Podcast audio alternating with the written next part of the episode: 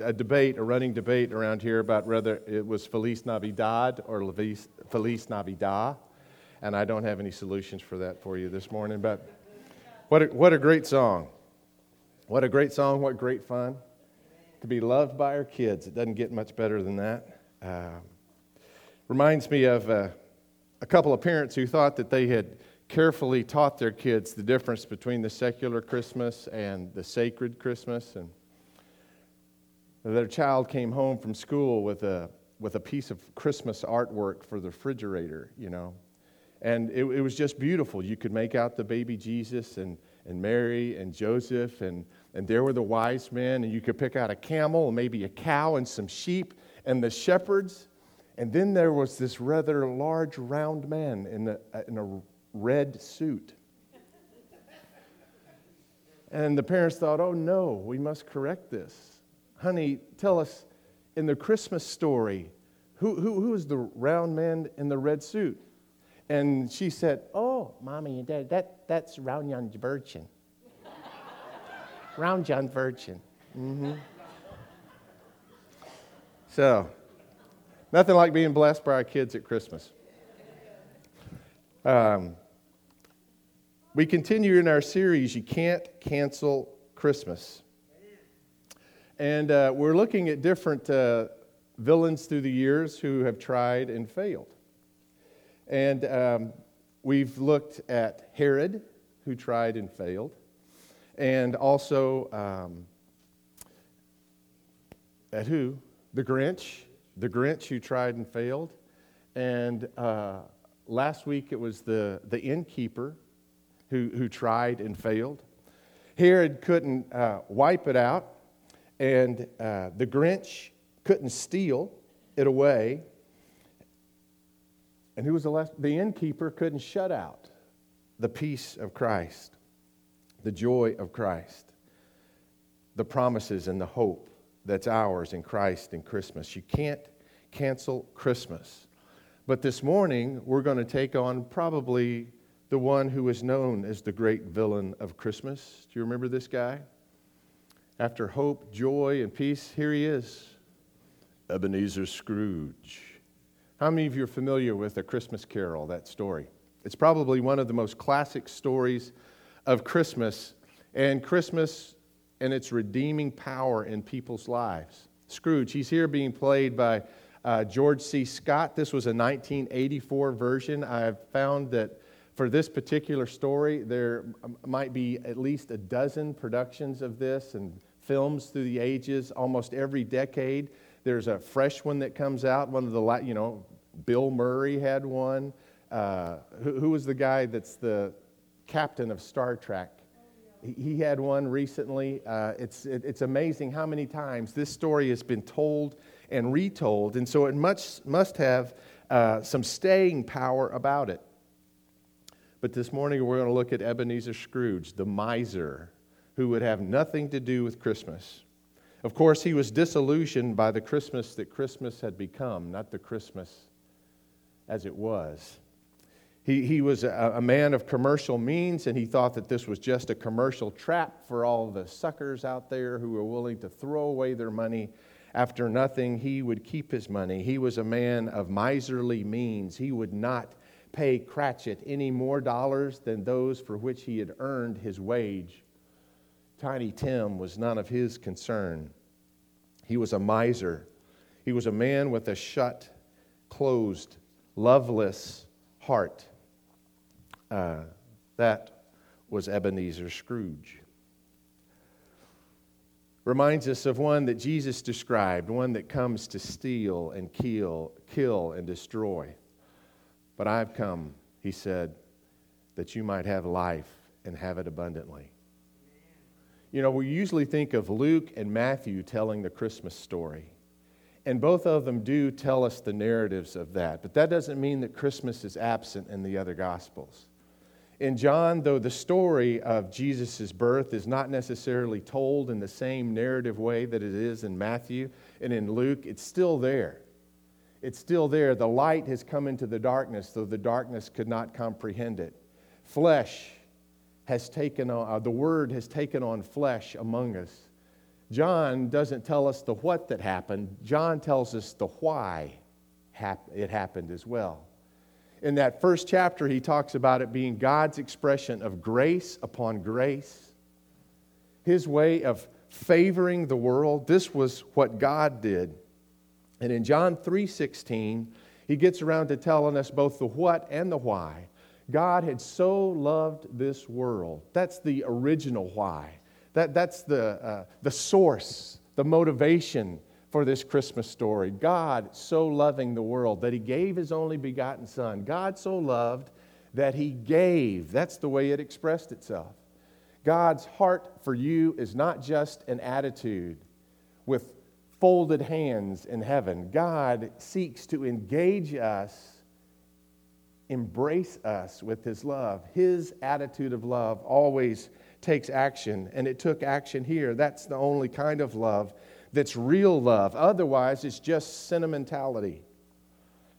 A song's not a song until you sing it, a bell's not a bell until you ring it. And love in your heart wasn't put there to stay. Love isn't love until you give it away. When God loved us, He gave.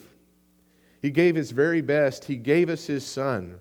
And not only was that the origin of his heart, it was in love. The aim of his heart was love, love for you and me. He gave his only begotten son that whosoever's, all of us down in whosoeverville, whosoever's who might turn to him would not perish, but have everlasting life. Do you hear the dichotomy of those two options. Oftentimes we rush right by the shall not perish to get to have everlasting life.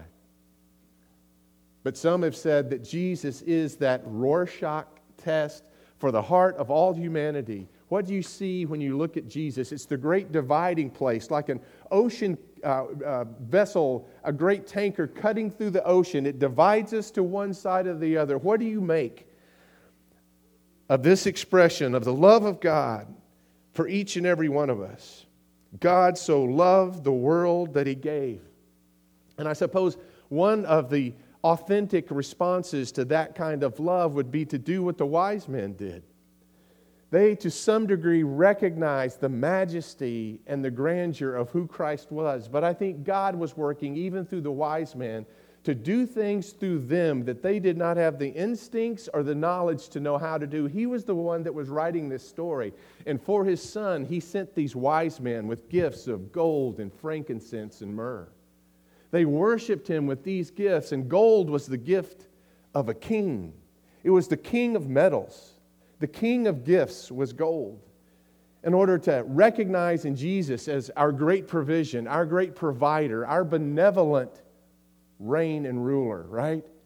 He was the king, and so they worshiped him. They worshiped him with uh, frankincense, which was the, the, the, the, the tool of a, of a priest. Uh, they would burn it as incense of uh, worshiping God.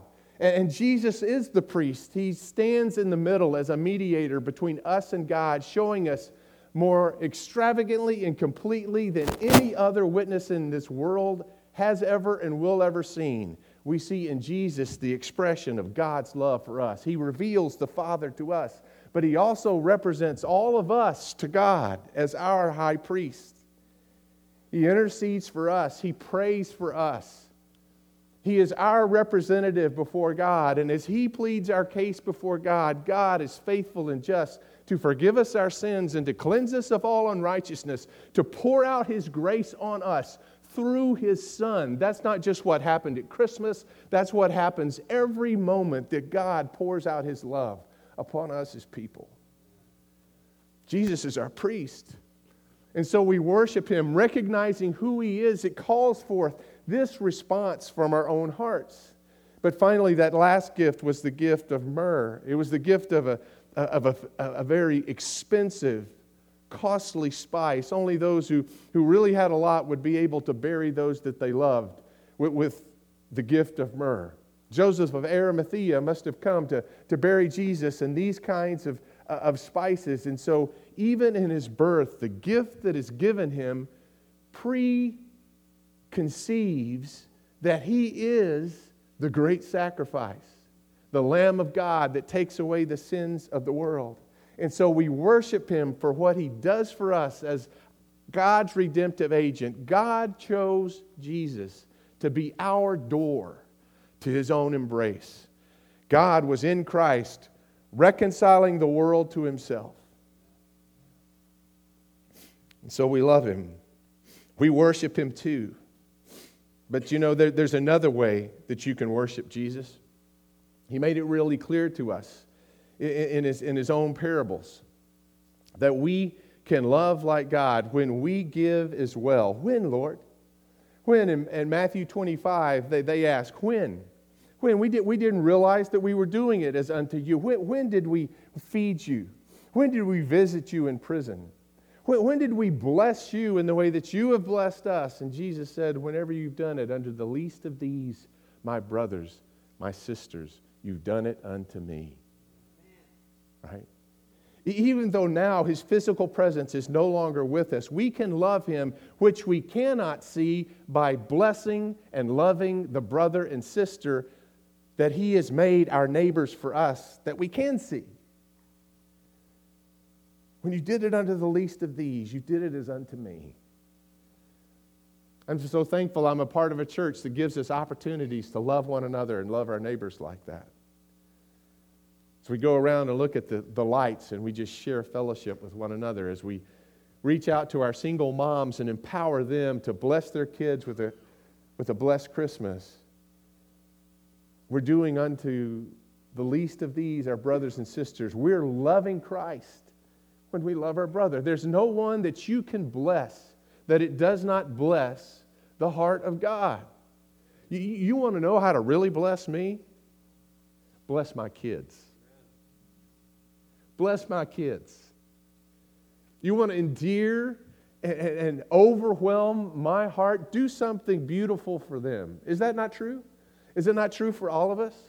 And, and so Max Lucado, I think, rightly puts it God's love makes me God's child.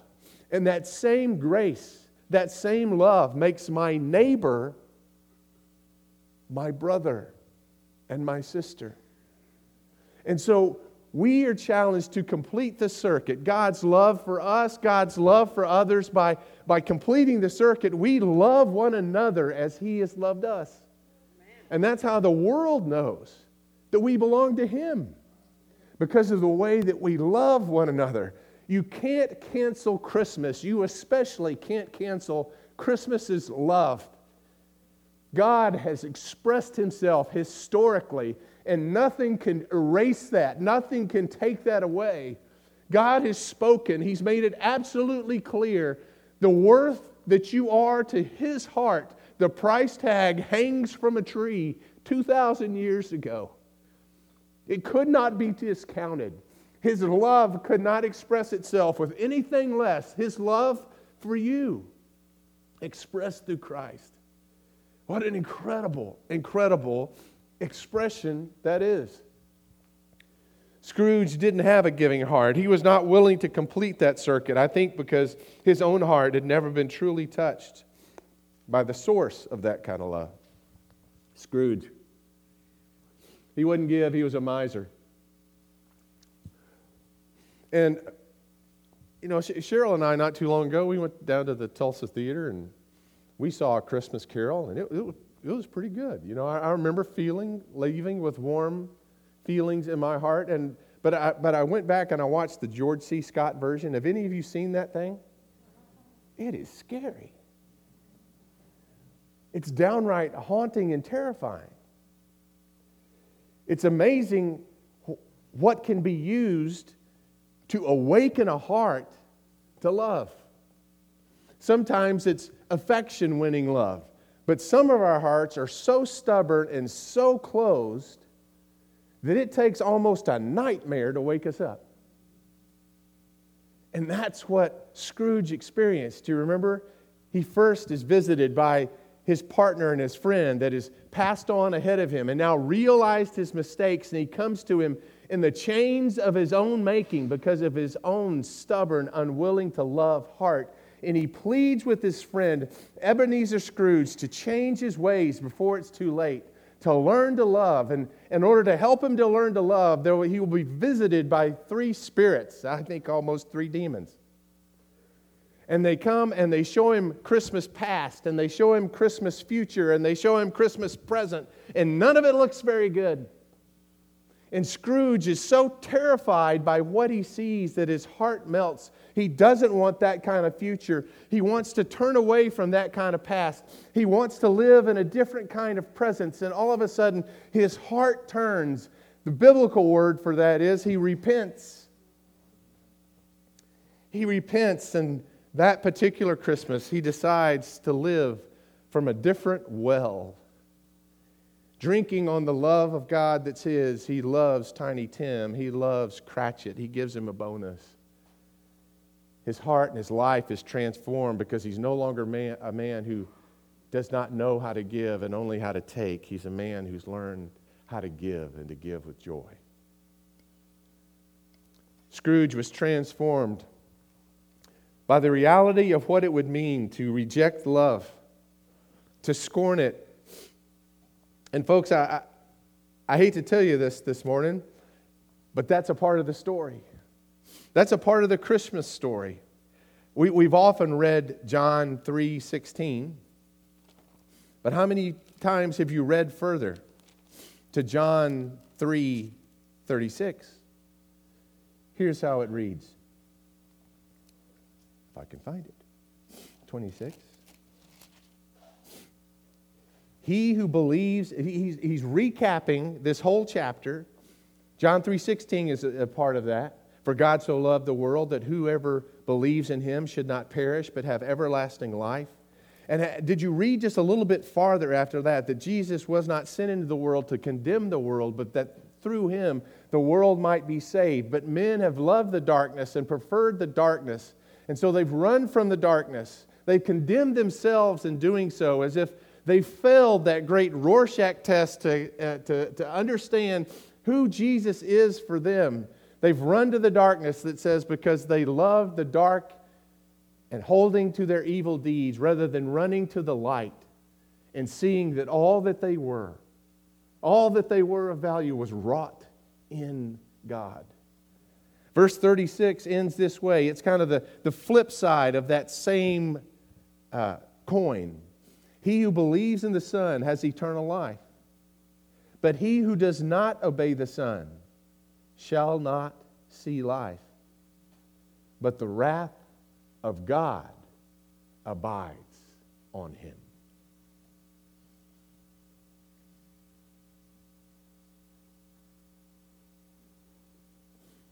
Jesus is God's chosen instrument, doorway of reconciliation for all humanity.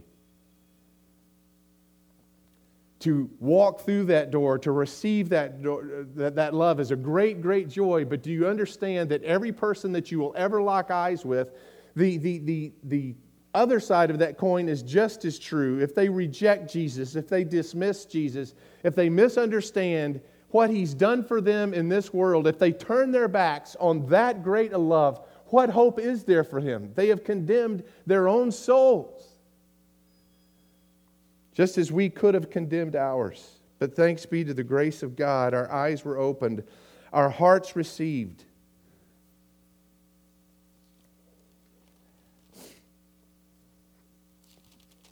The why.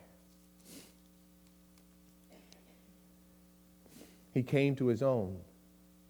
And those who were his own did not receive him, but as many as received him, to them he gave the right to become the children of God, even to those who believe in his name, who were born not of blood, nor of the will of the flesh, nor of the will of man, but were born of God. This is the gift of Christmas God's love, his redemptive love in his Son, and it's meant for every person that you will ever lock eyes with.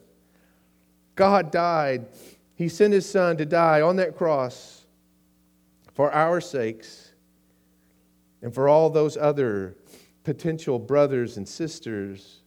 We can claim our neighbors already because of what Christ has done for us. He's done for all if they can only receive it. God so loved that he gave. And when we love like him, we give too. We give too, but I, I, want to place this before us this morning as a dichotomy of choices God's love or God's wrath. There's really no in between.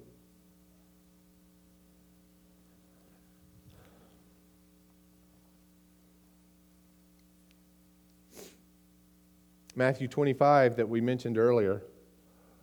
He calls us to love, and He calls us to love our brother and sister in a way to love Him.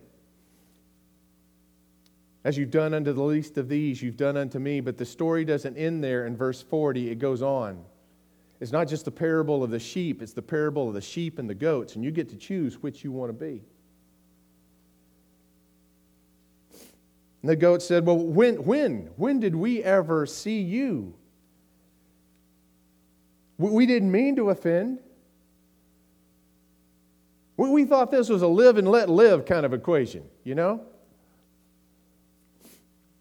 We'd try not to offend you, and you'd try not to hassle us. We, we thought this life was uh, uh, not so much a decision and not so much a Rorschach test. We always looked for you in the world and then criticized you because we couldn't always see you.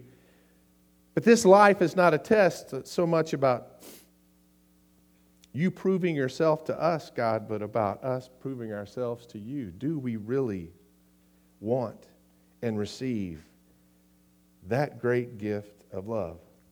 When did we see you? When did we neglect you? And Jesus basically says, When you neglected the least of these, my brothers, so you did it unto me. Depart from me into everlasting torment.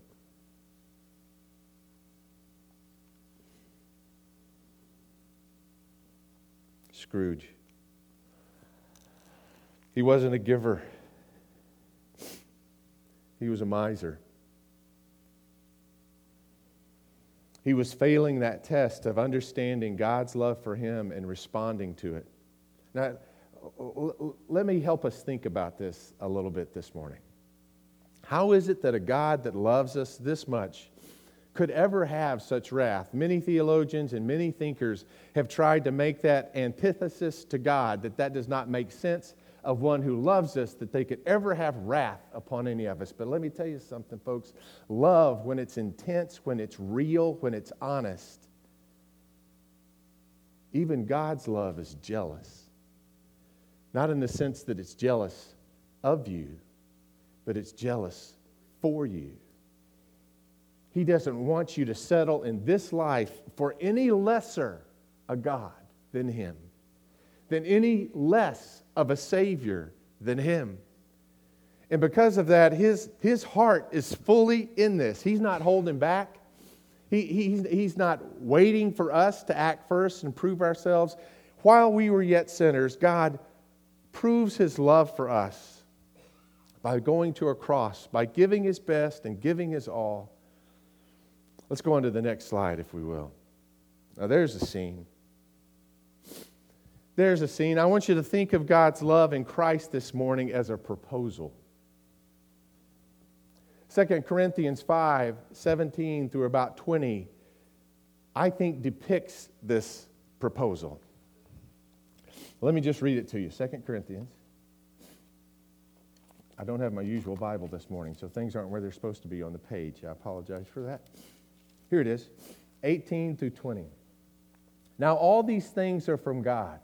I, I, want you, can you see God before you on his knee proposing when you hear this? Now, all these things are from God who reconciled us to himself through Christ and gave us the ministry of reconciliation, namely that God was in Christ reconciling the world to himself not counting their trespasses against them. And he has committed to us this world, a word of reconciliation. Therefore, we are ambassadors for Christ. As through Christ, we are entreating, God is entreating through us. We beg you on behalf of Christ, be reconciled to God.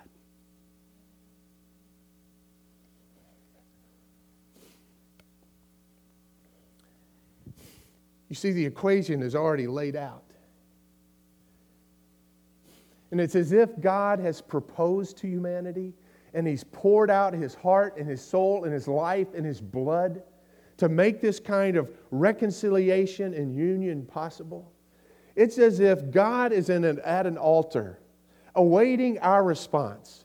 He's already said His I do, He's already shown us His I do and what He did through us through Christ Jesus. Let me tell you something. Can you come to an altar with someone who has loved you like that and then walk away and think you're going to be friends?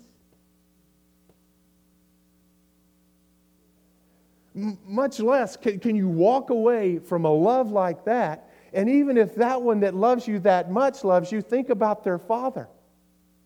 I'm so glad we don't have a heavenly mother. Talk about wrath. You understand what I'm talking about? This, this, is, this is the equation. It's not, well, God, what have you done for me? What should I do for you? Oh my gosh, that misses the whole picture. That dismisses the whole story.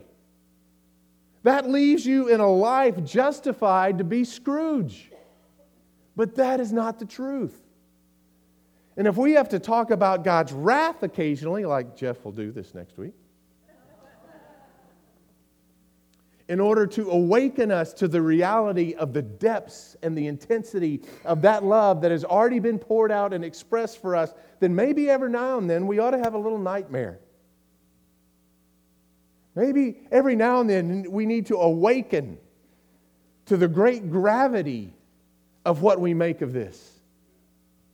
It's not just tinsel and lights, it's light and darkness, it's life and death. And, and that's our choice, and God has made it our choice because of what He's already done. Really, He leaves us with nothing left to do but receive Him. And then once we've received Him, to live life in relationship with Him. Wouldn't it be bad if you went to an altar at your marriage and then you never hung out with each other anymore. And so this passage goes on to say not only receive him, that those who believed in his name, but it ends in 336 where it says, and those who have obeyed him, who have lived into that reckless abandon, to that kind of love, that they can obey and it always be joy no matter what it costs. That's the kind of life with God that God wants to have with us. You can't cancel Christmas. You at least cannot cancel Christmas love. God has expressed it, not just as a concept of heaven and not just through the words of poets and conceivers and philosophers. He, with blood and flesh and tears and joy, came and embraced us, even if the cross was something that he had to take on between us and that full embrace. He was willing to do it. He laid down his life. Because of the Father's love and because of those of us he loved.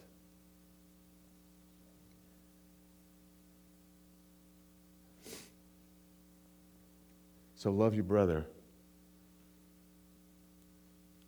Love your sister. Christmas is another opportunity for that. It's yet another opportunity to worship in the truth, worship Him in the truth of who He is. Don't leave God at the altar. Don't let any of your friends miss the fact that they've been loved like this. And when you're loved like this, to walk away is the greatest of insults.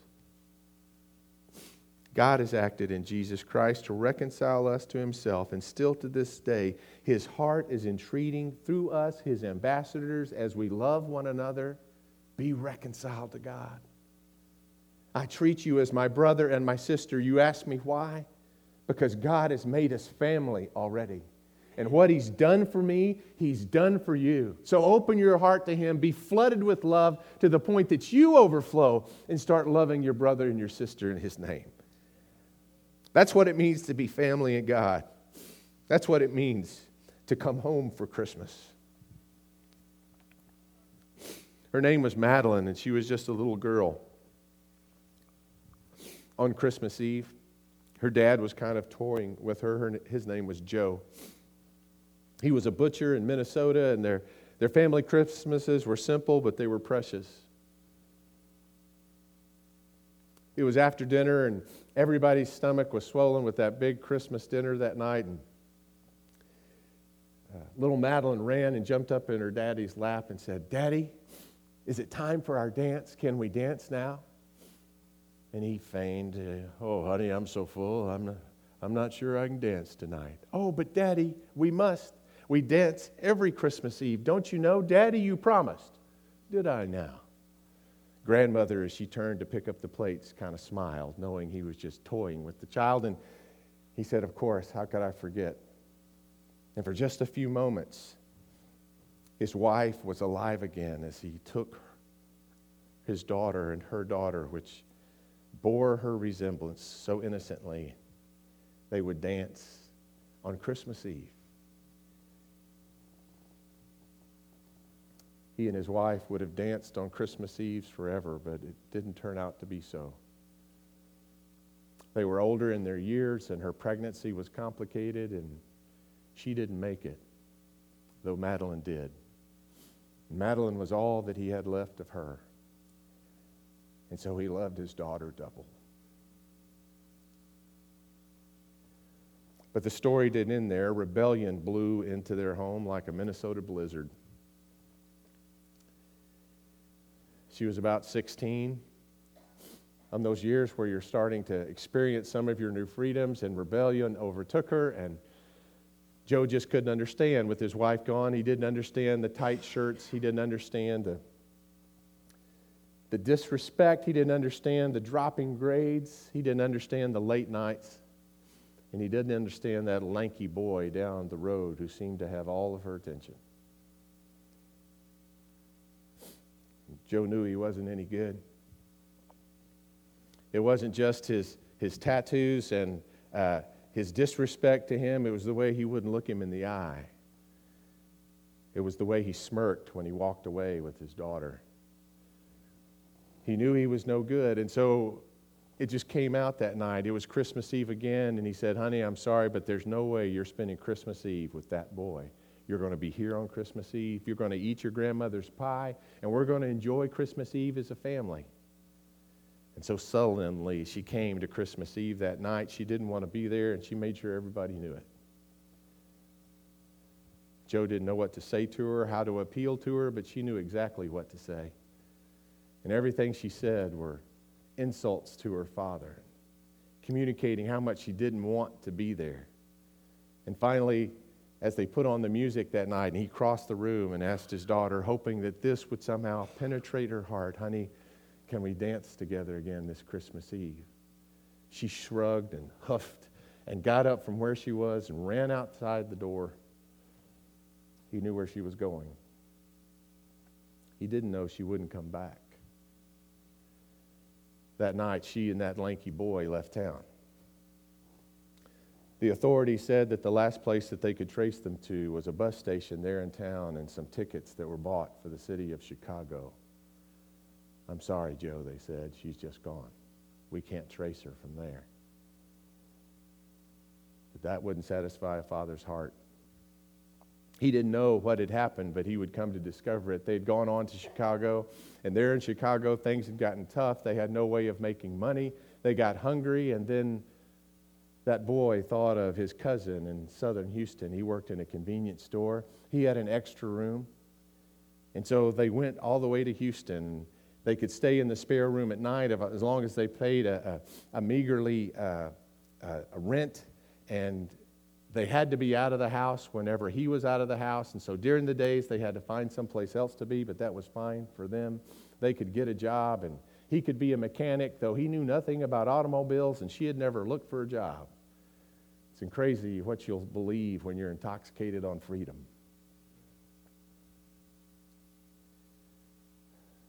but they had a hard time finding jobs. And when it came time to pay the rent, they didn't have what was due, and the cousin kicked them out. And when the cousin made his decision, her boyfriend made his that he was going to find some other lucky one to grace with his prayer. He left her right there on the street. She had no place to go, no place to stay.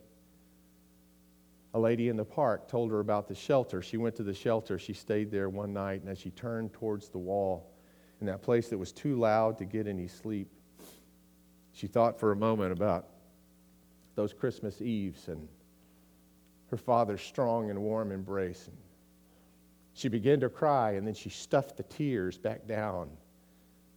She couldn't feel them, she couldn't go there if she was going to survive these streets. The next morning, when she woke up, a girl that had been in the cot next to her said, This is my last night in this place. And she reached into her pocket and pulled out a wad of cash. She said, I found a place where you can make this kind of money. I, I dance on tables at this place right down the street, and they're looking for more girls. You don't have to live like this if you don't want to. I'll make sure you get in. Her stomach rolled, repulsed by the idea. The, the girl gave her a match box and, and said, Here it is. Here's the club. Here's the number. You just call. And she slipped it into her pocket and said, Thanks, I'll think about it. But she tried not to. By the end of the week, she had almost forgotten about it. She came back to the shelter. She didn't have the few bucks that she needed in order to stay there that night. She reached into her pocket to try to find some change and pulled out that matchbook, and there was the number. It's amazing how hunger can soften your convictions. She saw the address, she went there, she got the interview, she got the job. Soon she had dollars in her pockets, and it wasn't anything she was proud of. She was actually ashamed of it, but at least she was getting by. She was making her own way. And there are a couple of weeks thereafter, the cousin came by. He had some letters that had been delivered erroneously to his address. He didn't know her address, he didn't know her address for forwarding, so he just had to bring them to the club. But it wasn't just one letter, it was a box of them, a shoe box full. And she thanked him for the box and put it on the shelf, and he said, You've got to give your dad your, your new address. She ran her fingers across the top of those envelopes, thinking she might open one, but then she decided, No, I can't. I can't. I know what it'll say. I know how he'll feel, and that'll break my heart. I, I, I better not. And she stuffed all those emotions back down inside again in order to survive the world and the choices that she had made for herself, but the letters kept coming. They kept coming and they kept coming, and she kept, kept ignoring them until finally on Christmas Eve, on Christmas Eve, a letter came, but it wasn't from the cousin and it wasn't in a box. It didn't even have a postmark on it. It lay on her dressing table desk there in the club, and she saw the letter, same color, same handwriting, same shape. She knew where it was from, and the lack of a postmark alarmed her. She turned, she says, Anybody know anything about this letter? One of the other girls says, Yeah, a big guy came in here earlier this week. Said he, you'd, you'd know the message and you'd understand. She said, He was here. He found this place, he came here. She said, Yeah, I guess he had to. So she opened that letter. And she started to read it. Honey, I, I know where you are, and I know what you're doing. And what I've said in every letter is still true. And she reached for another letter and she opened it. It was the same message again. Reached for another. Before long, there was a, a pile of letters opened and tears streaking down her face. She called the bus station and got on a bus. She thought maybe she just might make it by the end of Christmas Eve. And so she did. Things were almost over. The, the, the family was starting out of the house. And she came a backpack over one shoulder and that, that card still clinging to it in the other. Joe, I think somebody's here to see you, the uncle said as he bumped into her going out the door. And Joe put down the kitchen dry rag and left his mother and started into the living room and just froze as he saw his daughter in the doorway. He saw the question in her eyes even before she spoke it. The answer is yes, she said. The answer is yes. That is, if the offer is still good. Dad, the answer is yes. And he said, Yes. The offer is still good. It's always good. It'll never not be good. And that night, Madeline and Joe danced again. And on the floor near the door was the card, and it was flipped up, and you, you could read it if you chose. It was to her, Madeline, and it was signed by him. And underlined was that message that had been in every single letter. Won't you come home and dance with your papa again?